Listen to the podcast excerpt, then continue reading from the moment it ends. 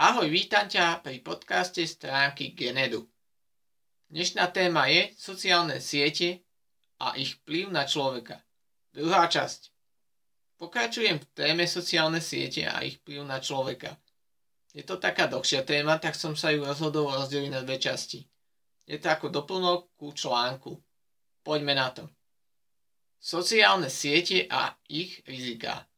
Sociálne siete majú rôzne rizika, Uh, ako som minule už načrtol, medzi najväčšie rizika patrí hlavne tá sociálna izolácia, u mladých ľudí to, že si vytvárajú o sebe skreslený obraz na základe reakcií ostatných používateľov, napríklad ak ich chvália, tak ich obraz sa vytvára pozitívnejší, ak ich kritizujú, tak potom sami seba môžu viac kritizovať, a nie je to dvakrát dobré. Sociálne siete a duševné zdravie. Sociálne siete majú vplyv aj na duševné zdravie.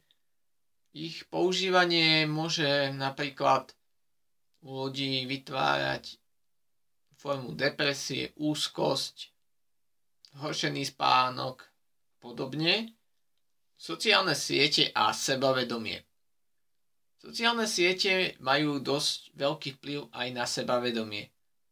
Najmä na to, ako každý z nás vníma seba. Ako problém tam vidím to, že ostatní ľudia sa na sociálnych sieťach snažia prezentovať čo najpozitívnejšie. Napríklad fotia sa, ako boli na dovolenke, ako vyhrali niečo, proste samé pozitívne veci lebo každý chce byť vnímaný čo najlepšom svetle. A to je práve ten problém.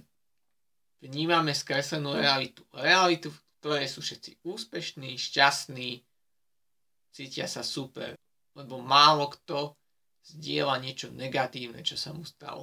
Spýtaj sa sám seba, kedy si naposledy videl niekoho zdieľať niečo, čo sa mu nepodarilo, napríklad dnes som pokazil toto a toto, pozrite sa. Asi nikdy tak. Jednoducho nie je to príjemné, ľudia to nechcú zdieľať a radšej zdieľajú to, ako sa im niečo podarilo. Práve to je kameň úrazu, že potom celú tú realitu krivia a ľudia sa potom porovnávajú.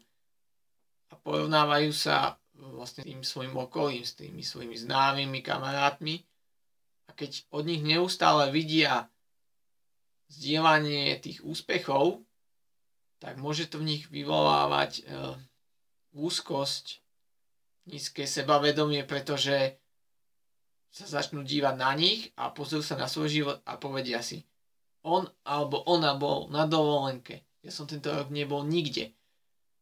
No ja nezarábam tak dobre ako on. A podobne.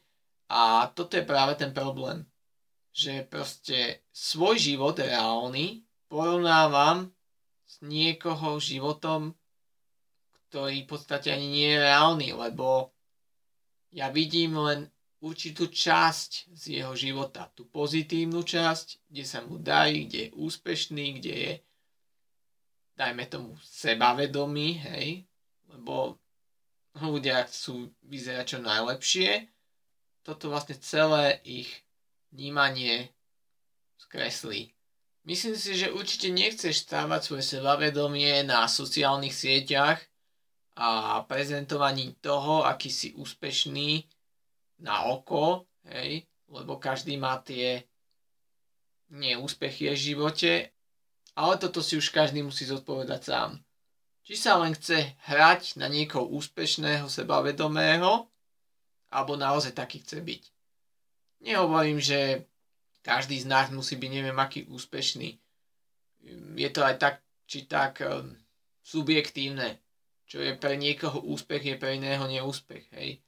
Napríklad, ak niekto zarába 2000 eur, tak on to tak či tak nemusí vnímať, že úspech. Lebo jednoducho v jeho okolí ľudia zarábajú podobne ako on. On to berie ako normálna vec, že proste je normálna vec. Naopak, ak niekto si nájde priateľku napríklad a v jeho okolí ľudia nemajú tých partnerov, tak to ako úspech, ale možno keby mal v okolí ľudí, ktorí majú tiež tie priateľky, tak to až taký úspech nevníma. Že veľmi je to skreslené všetko. To svoje sebavedomie by si podľa mňa mal stávať na nejakých realistických základoch a nie na nejakej prezentácii na sociálnych sieťach. Ak ťa zaujíma viac táto téma, sebavedomie a podobne, tak pripravujem online kurz Zdravé sebavedomie, kde do hĺbky preberám, ako mať zdravé sebavedomie. Ďakujem za pozornosť.